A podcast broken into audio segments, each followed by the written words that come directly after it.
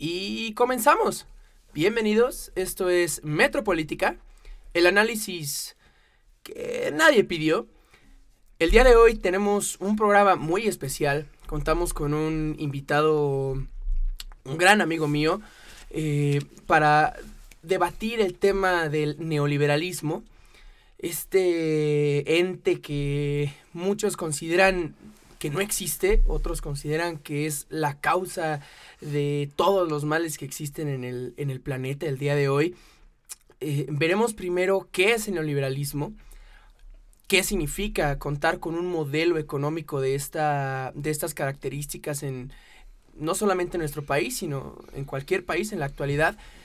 Debatiremos después si existe el neoliberalismo como tal en, en México y para terminar, debatiremos cuál es la relación de la cuarta transformación con el neoliberalismo y si se puede erradicar o si solamente tendremos que, que vivir con él. Los invitamos a quedarse con nosotros. Bienvenidos, esto es Metropolítica.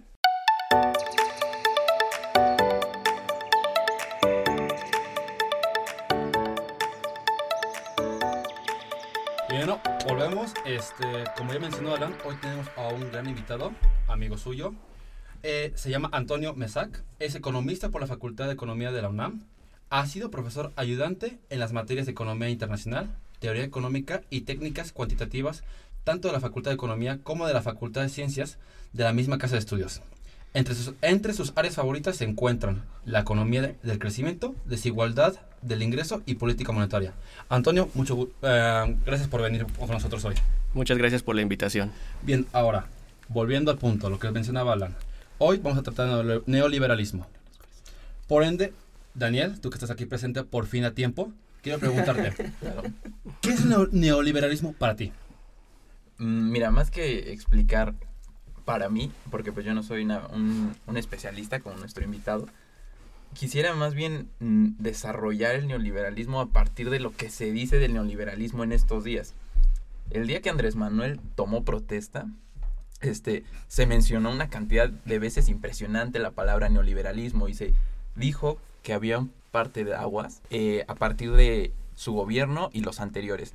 Se, se tuvo una suerte de clasificación, enunciando a los gobiernos a partir de José López Portillo hasta el de Enrique Peña Nieto, de una época en la historia de la política económica mexicana como neoliberalismo, así fue como él la autodenominó, así como podemos hablar del desarrollo estabilizador, eh, ahorita hablamos de neoliberalismo, y más que ser un régimen económico, a mí me gustaría enfocarlo en esta perspectiva, como un evento histórico y como una, una serie de circunstancias, y sí de políticas públicas, pero particularmente en México. En términos globales, probablemente el neoliberalismo atienda a, otra, a otras circunstancias, a otros, obedezca a otros principios, pero pues yo me quedo con esa idea, una idea histórica de neoliberalismo y totalmente aplicada al fenómeno de la economía en México. Bien, gracias Daniel. Ahora, Antonio, Daniel ha hablado de más o menos el neoliberal- neoliberalismo desde una perspectiva histórica. ¿Tú qué nos puedes decir? Eh, sobre este primer punto, claro que el neoliberalismo es una eh, experiencia histórica. No es un suceso que se dio solamente en México ni en las economías de América Latina, sino que se suscitó primero en el mundo desarrollado y a partir de la crisis de la deuda que experimentaron la mayoría de los países en desarrollo, es que este modelo económico, porque es un modelo económico, se empezó a aplicar a América Latina y a México a través de eh, el llamado consenso de Washington, que no solo es una mezcolanza entre políticas que promueven el libre mercado. ¿Qué es neoliberalismo? Es, es una, dividamos eh, así su palabra, ya existe un liberalismo, un liberalismo clásico que venía desde los fundadores de la economía política como Adam Smith, sobre todo esta idea de laissez-faire, es decir, dejar hacer, dejar pasar, y sobre todo eh, la promoción de el egoísmo humano, que este egoísmo humano, si todos lo tenían, iba a llevar al desarrollo a los diferentes países. Este prefijo neo lo que trató es de poner en el centro de la economía política a una corriente de pensamiento económico llamada teoría neoclásica. Entonces, la teoría neoclásica ya existía y lo que se buscó con el neoliberalismo es que tomara el centro de la política estas medidas económicas. Bueno, muchas gracias Antonio. Alan, ¿tú qué puedes agregarnos, aparte de lo que ya mencionado? Bueno, creo que poco podemos agregar a, lo que ya han comentado. Sin embargo, sí eh, establecer en qué se, eh, de qué se trata el modelo neoliberal, al menos en nuestro país. Eh, la, la, introducción del modelo neoliberal en México a partir de 1982 con el, en el sexenio de, de Miguel de la Madrid se caracterizó por abandonar el, lo, que, lo que se llamaba como el Estado interventor, el Estado que, que estaba eh, encargado de satisfacer todas las necesidades de la sociedad para dar paso a un estado cero intervencionista, un estado alejado de cualquier eh, cuestión que, que, tuviera que ver con la, con la economía. Eh, se reemplazó el modelo de, de industrialización sustitutiva de importaciones para dar paso a, una liberalización y desregularización industrial, comercial y financiera, es decir, eh, se dejó de dar prioridad hacia o, a lo que estaba dentro del país para darle prioridad a lo que estaba afuera y también pues pues hablar de lo que de lo que ha, cómo se tradujo el, el modelo neoliberal en la esfera social no se, se tradujo en, en, mayor desigualdad se tradujo en, pobreza se tradujo en, en mayor eh, inestabilidad entonces, creo que por ahí también podríamos empezar a abordar el tema del liberalismo como, como sí, como ya comentaron, un proceso histórico, consecuencia de, de, un proceso histórico y que me parece que sigue hasta nuestros días y con repercusiones bastante negativas y que hay que poner el ojo. Muchas gracias, Alan. Ahora, Antonio, Alan mencionaba ahorita que la idea del neoliberalismo es cambiar o se transicionar de esa idea de ya no ser tan conservadores, tan cerrados como país y pasar a ser más abiertos a ya no controlar tanto, el, que el Estado no controle tanto. Yo te pregunto a ti específicamente, ¿qué significa tener un modelo económico neoliberal? Es interesante esta pregunta. El modelo económico neoliberal lo que proponía, como bien lo menciona Alan, era una menor intervención del Estado en la economía.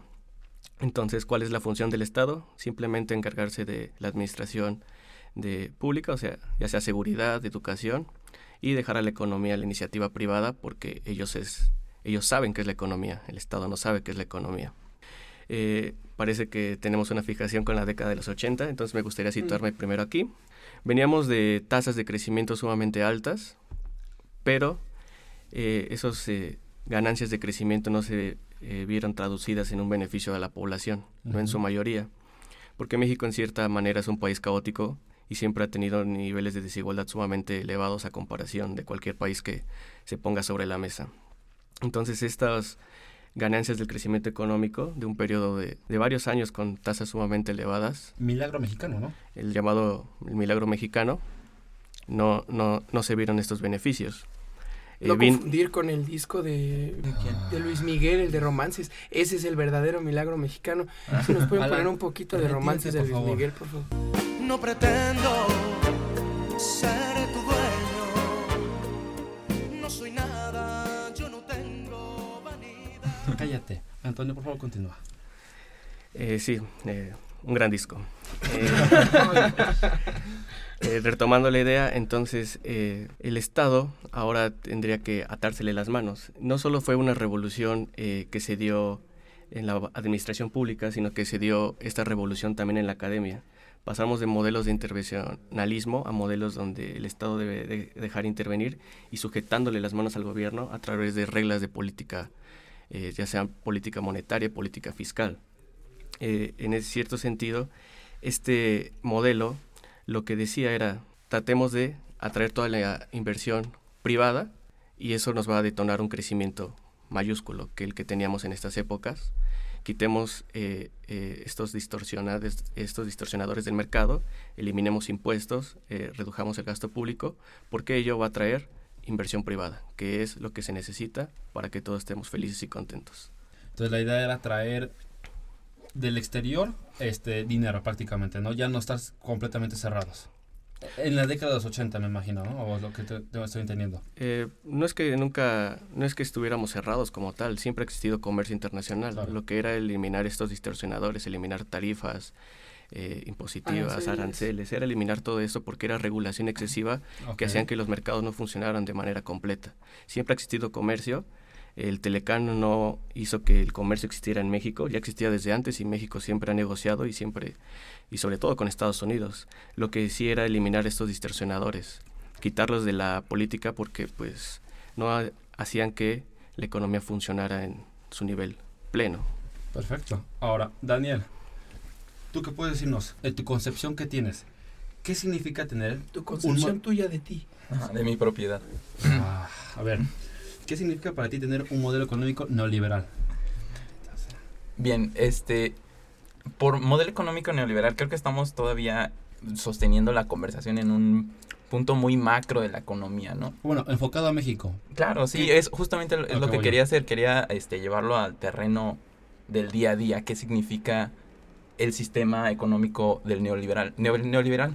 Este, y es básicamente, hablando de esta idea de apertura de mercado, de inversión privada, pues es también exponer la economía nacional a la vulnerabilidad que tiene con respecto a las compañías internacionales. Es que existan pequeños empresarios mexicanos o medianos empresarios mexicanos que quedan totalmente sí, expuestos a la compra, a la competitividad, pues totalmente elevada de las, de las empresas internacionales. Es que el fenómeno de subcontratación, de, de lo- los que comience un, un círculo vicioso de decaimiento de las condiciones laborales, del, del salario, o sea, es todo un fenómeno que desde luego tiene nacimiento en las políticas públicas, pero después se aterriza también a las instituciones jurídicas, a la sobreprotección de la propiedad, al, al olvido y el soslayo de los derechos humanos de la dignidad,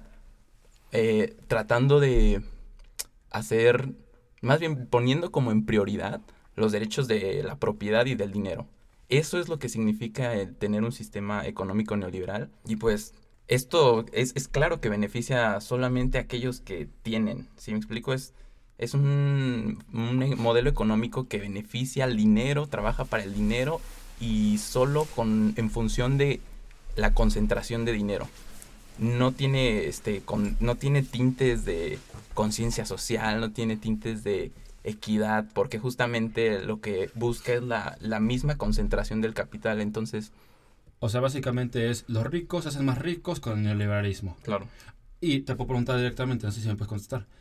¿Tú crees que el neoliberalismo trae algo positivo o negativo? No, yo diría que totalmente negativo.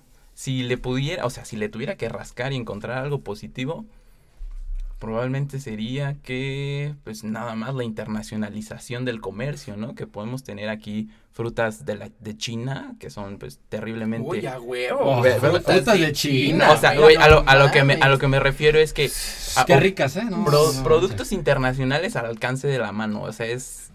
Eso es lo, lo único bueno que podemos La encontrar. globalización de los productos de los mercados, a lo mucho. Exactamente, exactamente. De que puedo contar con una mercancía gringa, una mercancía de eu- europea con facilidad. Claro, porque los estándares de vida social no se, no se emigran, tampoco no cambian. O sea, imaginarnos que en un mundo globalizado en términos de neoliberalismo significa que todos vamos a tener la calidad de vida de Suiza, pues es una terrible falacia, ¿no? Es creer y ser muy inocentes. Porque no, lo único que se hace es reproducir un modelo económico de casi que neoesclavi- neocl- neoesclavismo en los países subdesarrollados, mientras que en los países desarrollados, pues simplemente, ¿qué pasa? Se, se vuelven más ricos y aprovechan esta fuerza de trabajo vulnerable que existe en los países tercermundistas, ¿no? Acobijándonos de un discurso ya muy, muy antiguo. Te agradezco mucho, Daniel. Este, bueno, vamos ahorita a dejar la pausa. Y regresando, vamos a verificar, como ya habíamos mencionado, si realmente existe el neoliberalismo y qué consecuencias esto trae. Regresamos. Regresamos.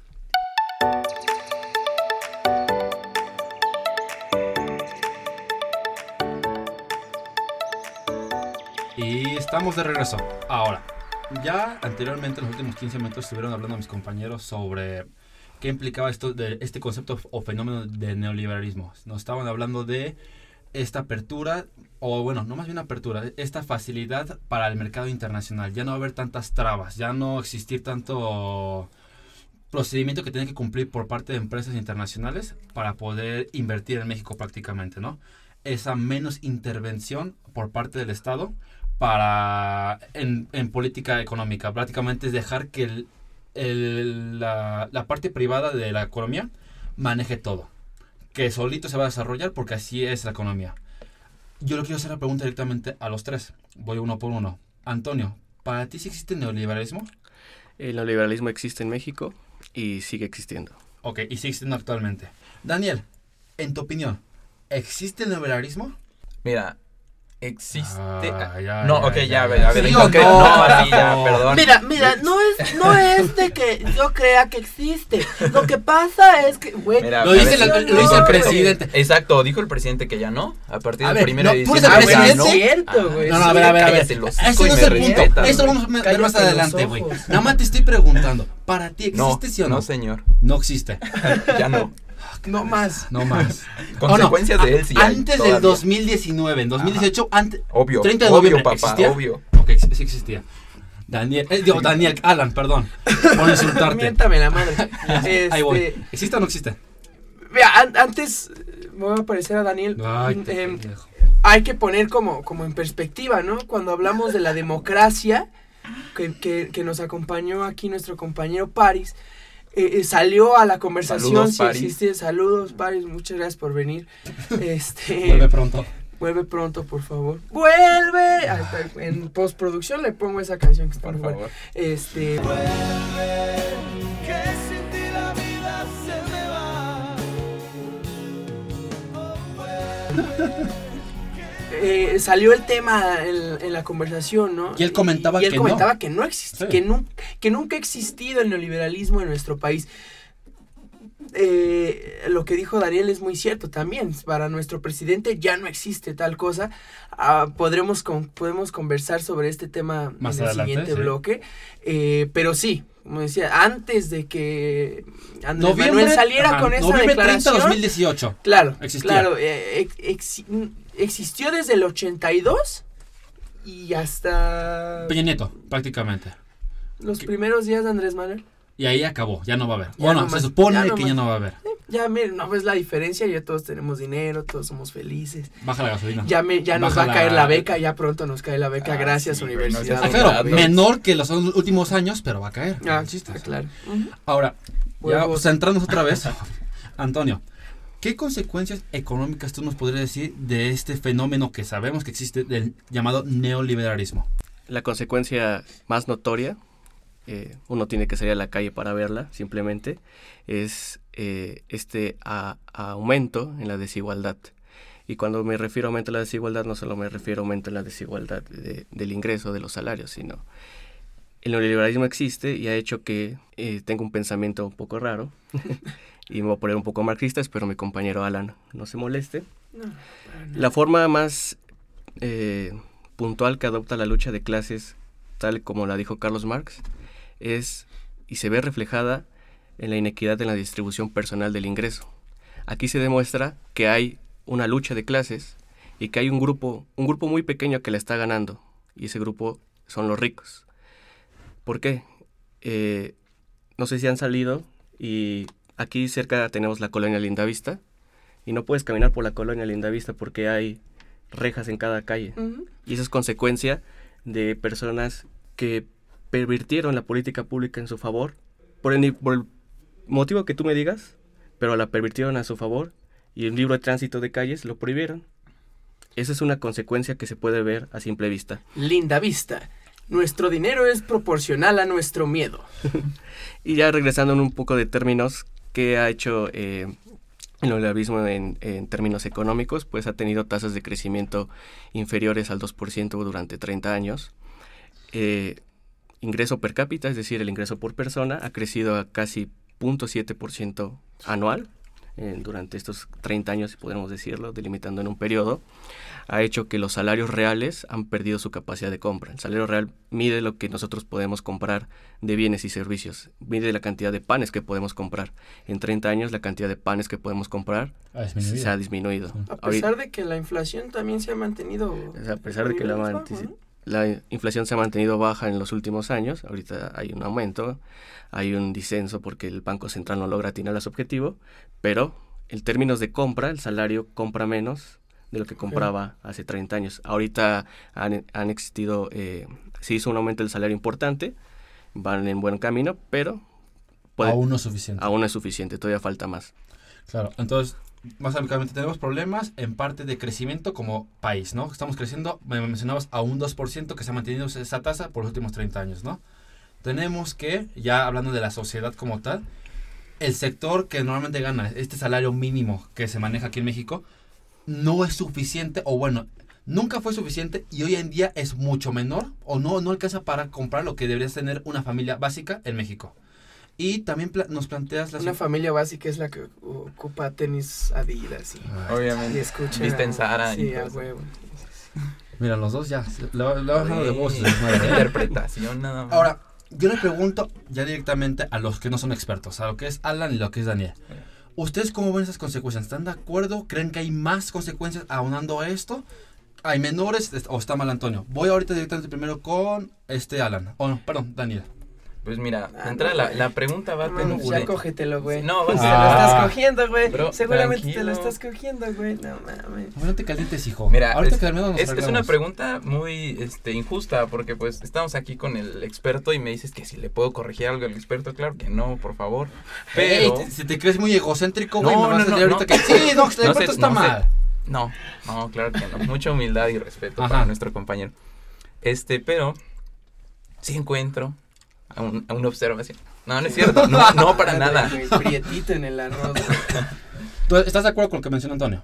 Claro, no, sí, o sea, el, el pronóstico es súper atinado, es de un experto, de un, no diría tecnócrata, ¿verdad? Pero pero de una persona, exacto, de, un, de especialista. ver, De alguien ver, que ver, sabe, ¿no? ver, Como tú, obviamente, ¿no? Ahorita te pregunto, ¿algo que podrías agregar a estos problemas más allá de los problemas económicos? ¿Algo que tú hayas visto en tu vida cotidiana? Es justo, lo único que podría hacer sería parafrasear en términos coloquiales Claro. lo, lo que ya dijo nuestro experto.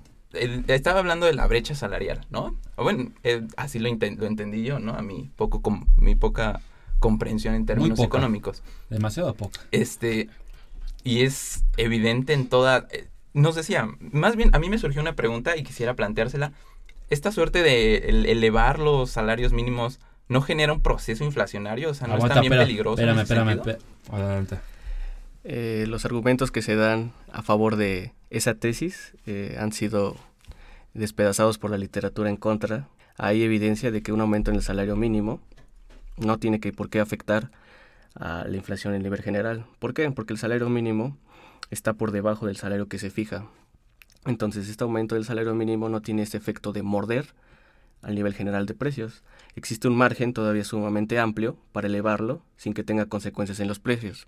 El salario mínimo se elevó en, a inicios de este sexenio. Ujú. Ya llevamos seis meses con esta política de salario mínimo y sobre todo en la zona fronteriza donde Se Se elevó al elevó. doble. Se elevó se el elevó más, no hay indicios de un aumento en el nivel general de precios, ¿no? Vamos para el norte todos, ¿cómo ven? Ay, no. Ah, ¿La carnita asada? Pero eso fue, eso fue de Ursúa, ¿no? Eh, metiendo un poquito al, al ex Eh, Secretario. secretario. podemos, eh, ahorita podemos abordar ese tema en la otra sección, Eh, porque y por qué la 4T parece estar peleada con la técnica es un tema interesante. Ahora, perdón, Alan, este, va directo contra ti también, lo mismo que pla- planteaba este Daniel. Eh, las consecuencias que nos mencionaba este Antonio. ¿De acuerdo con ella? Sí, ¿O por alguna que quieras supuesto. agregar? Por supuesto, porque son tangibles, se ven, se notan, se sienten. Eh, sin embargo, también eh, poner un poquito en... eh, a meter al, al tema lo que mencionaba sobre la desigualdad.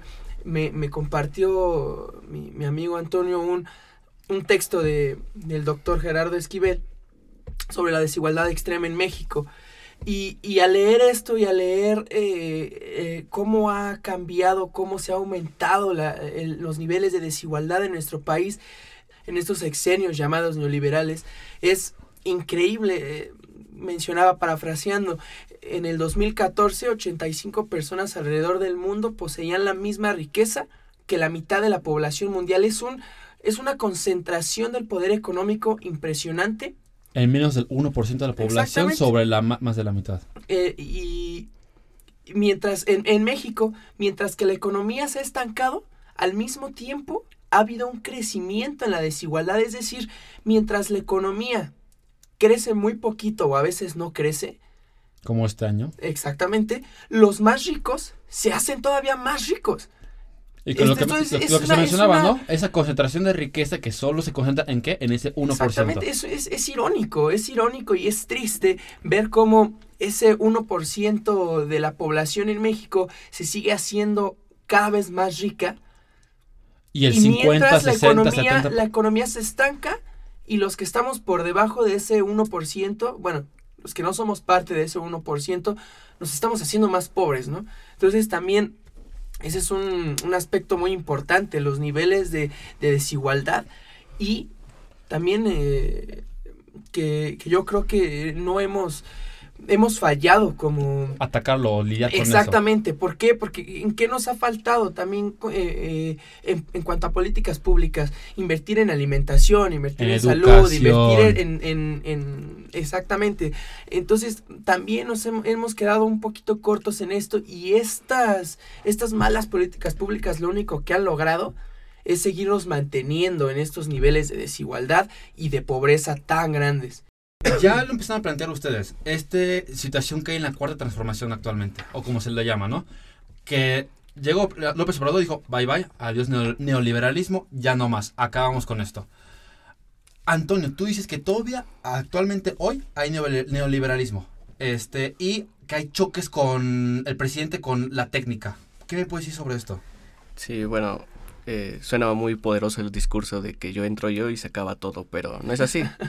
Y no va a pasar en ¡No esos les seis- voy a fallar! no pasa, no va a pasar en seis años y va a tardar un poco, ¿no? En que las cosas cambien de rumbo. Eh, ¿Por qué? Porque pues es un modelo del que se echó mano durante más de 30 años y Claro. pues en un día por decreto no, no va a acabar ni las consecuencias ni la forma en que se hacían las cosas. Y alguien ya, le- ya se lo debería de decir, ¿no? Ya alguien ya, alguien ya le debería decir a nuestro presidente. Eh, lo sabe, bueno. pero el argumento es sumamente poderoso. Ah, claro. Eh, No es que se hace de la vista gorda, dices, no, no, no te vale". Ahorita tocábamos el punto de la inflación y los salarios mínimos, ¿no?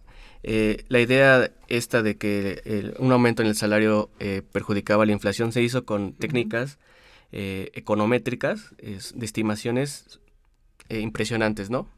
Con un nivel de técnica difícil.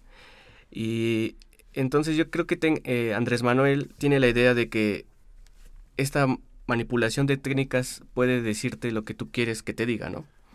Sin embargo, uno debe de tener una cierta certeza de qué decisión va a tomar y los posibles efectos, diversos escenarios que esa decisión eh, va a, a- Provocar. a provocar, ¿no? Entonces necesitas plantearte unos escenarios, por ejemplo, si yo quiero bajar los impuestos, tengo que ver qué va a pasar, ¿no?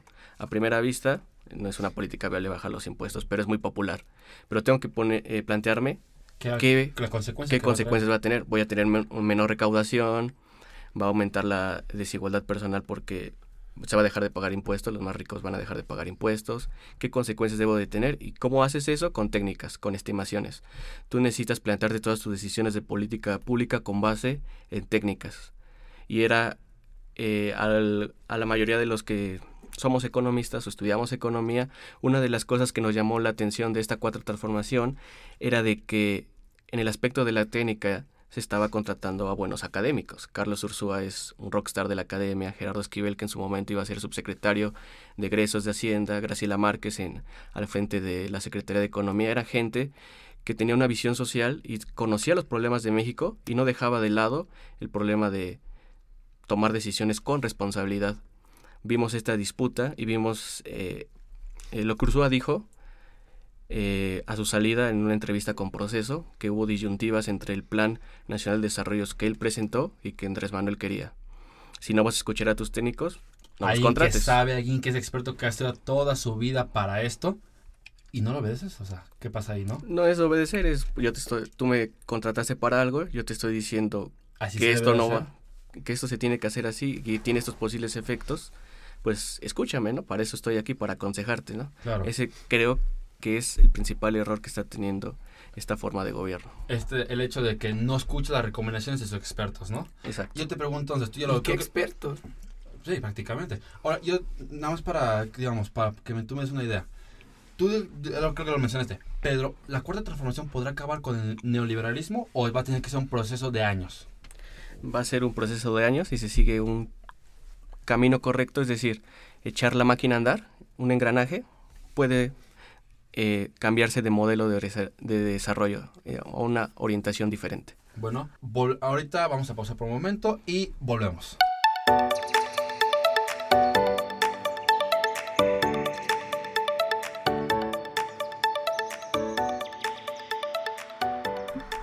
Bien, volvemos entonces. Ahora, ya había planteado la pregunta a Antonio, pero se la ahora se la quiero volver a hacer a Daniel. No, perdón, no a Daniel, a Alan, ya me ¿Por acordé. qué, güey? ¿Ves? ¿Tienes ¿Qué? alguna fijación con los güeritos? Pues sí, güey. Güerito, no, no es de. No, es cierto, no, olvídalo.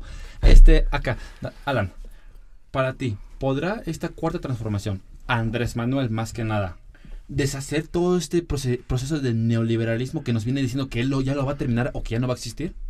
Bueno, primero hay que. Vamos a fingir que el neoliberalismo sigue existiendo y que lo que dijo Andrés Manuel de que ya se había acabado no es verdad. Vamos a fingir que es así. Eh, no, no, no creo, no creo que. Digo, hay que considerar también qué, va a ser la, la cuarta transformación. La cuarta transformación va a ser un sexenio o van a ser más. Eh, considerando que, que, que Andrés Manuel pueda seguir en esta dinámica de, de, no, de no hacer tan bien las cosas y que... Ey, aguas con el presidente, ¿eh? Saludos. este, huevos. Ah, Eh, eh, suponiendo que sigue en esta, en esta dinámica, se podría ir el- en el 2024, ¿no? Entonces, para ese entonces, creo que acabar con un, con un modelo económico que ha estado en nuestro país al menos desde el 82 y en el mundo desde antes, acabar con algo así se ve un poco difícil y más vol- regresando en este en este tema, ¿no? Este alejamiento con que ha tenido el, gobierno de Andrés Manuel con la técnica y, y si no quieren con la técnica, pues con las personas que saben, ¿no? Eh, sin demeritar a, a nuestro nuevo secretario de Hacienda que Egresado es de este la egresado UAM, de la, de la. UAM. Saludos. Este pondríamos el himno de la UAM, pero No, lo ya, deja tú, o sea, saludos y por favor, échale ganas, ya no tenga la cara, cara de espantado, todo va a salir bien, ¿eh? Con calma. espantado, Sí, no pobrecito. Este es algo muy difícil. eh, te digo, no, no por demeritar el, el- el trabajo que pueda hacer el, el señor Herrera. eh, sin embargo, todavía ahorita es- estamos rezagos. viendo. No, estamos viendo resultados de un modelo neoliberal cuando Andrés Manuel dijo que ya se había acabado. Eh, poco tiempo después de, de esta declaración, Andrés Manuel se reúne con un ejecutivo de, de Televisa y con un, un alto funcionario del gobierno estadounidense y le pidieron un préstamo de no me acuerdo cuántos millones de dólares. Si eso no es neoliberalismo, bueno, pues también entonces hay que hay que pues, preguntarnos qué estamos en dónde estamos ahorita Ah, no, vamos a parar. en primer lugar, exactamente. En pri- En primer lugar, ¿estamos todavía en el neoliberalismo o no? Ya no, ok, entonces ya se acabó. Esta pregunta ya no, no tiene ningún sentido. Pero si todavía estamos en un modelo neoliberal, ¿qué nos falta por hacer? Bien, y esa es la pregunta que te hago a ti, Daniel. Lo mismo, ya, Alan ya dice que esta parte de que él no cree que se va a acabar, al menos con Andrés Manuel y los proyectos que está manejando y con base a las técnicas y las acciones que ha llevado a cabo, no se va a acabar ese neoliber- neoliberalismo. ¿Tú qué me puedes decir? Pues mira, probablemente justo no se acabe el neoliberalismo en los términos que vinimos desarrollando toda la conversación. Y a lo que más aspiro yo es que se regrese a un liberalismo clásico, que es relativamente sano. Yo me imagino que la cuarta, cuarta transformación tiene la intención de desarrollar el mercado interno, de, de apoyar la economía local. Justo esos son los, los principios que yo entiendo ellos están persiguiendo y a los que supongo debería de aspirar el proyecto de nación. Entonces, si esos, son los objetivos, yo creo que sí es viable, yo creo que sí es posible que, que los alcancen y sin mayor problemas. ¿eh? Ahora, también es muy importante lo que pasa en, en el ámbito internacional, que estamos viendo que muchos países se están cerrando al neoliberalismo, ejemplos clar- clarísimos, pues Estados Unidos es el primero que se está cerrando a la, al comercio internacional, a, a partir de aranceles y de salirse de tratados. Entonces, pocos son los países que resisten esta clase de golpes y muy probablemente esto genera una tendencia económica internacional de cerrar las puertas. En América Latina también puede ahí estar importantemente Brasil, también, y un, un México como uno de los países más importantes de América Latina, es también uno de, las, de los países que tienden hacia un desarrollo de mercado interno y cerrarse un poquito al comercio internacional. Pero también parece ser una, un ciclo, ¿no? Es, es, ya poniéndonos filosóficos, es la teoría del eterno retorno de Nietzsche, de que siempre va a estar primero este comercio internacional, después comercio local, internacional, local, para el sano desarrollo de la economía, ¿no? Ahora, ya para finalizar. Antonio, ¿algún último comentario que nos puedas brindar? Eh, sí, creo que cuando el neoliberalismo eh, vino a México, las políticas que de corte neoliberal se hicieron de una manera relativamente rápida, ¿no? Eh, en poco tiempo ya teníamos recortes al gasto público y una serie de políticas pro mercado, ¿no? Claro. Entonces, en este sentido, políticas que van en contra de esta corriente se pueden implementar de manera igual rápida, ¿no? Lo que yo esperaría de este gobierno es que hagan eso y sobre todo la necesidad de llamar a una reforma fiscal porque el Estado recauda poco y con lo poco que recauda no se puede hacer todos los proyectos que se tienen en mente. Si Andrés Manuel quiere seguir gastando su capital político peleándose por tonterías como un avión, como el dinero de Shenley Yegon, por ejemplo, si quiere pelearse por tonterías. nadie se acordaba de ese dinero, nadie. Con las consultas a mano alzada, si quiere gastar. Las joyitas ahí que quiere vender. Si quiere gastar su capital político de esa manera tan tonta, pues mejor que lo gaste eh, con una reforma fiscal progresiva, es decir, aumentos a los ricos de impuestos, eso quiere decir el término progresivo, y sería lo que la 4T podría hacer para contrarrestar esta estas consecuencias de con el propósito de, de echar la maquinaria a andar. Sería todo. Muchas gracias, Antonio. Este, ya, güey, ya ve con Daniel. No, no, es, que, es que, güey, estás acomodado en ese orden, carajo. ¿Qué quieres que haga? Al próximo siéntete en medio. Alan, para acabar, ¿qué me puedes decir? Eh, completamente de acuerdo con, con Antonio. Ya desde hace desde inicios de este, de este gobierno se ha hablado sobre la necesidad de, de una reforma fiscal, de, un, de, de conseguir una mayor eh, recaudación. recaudación.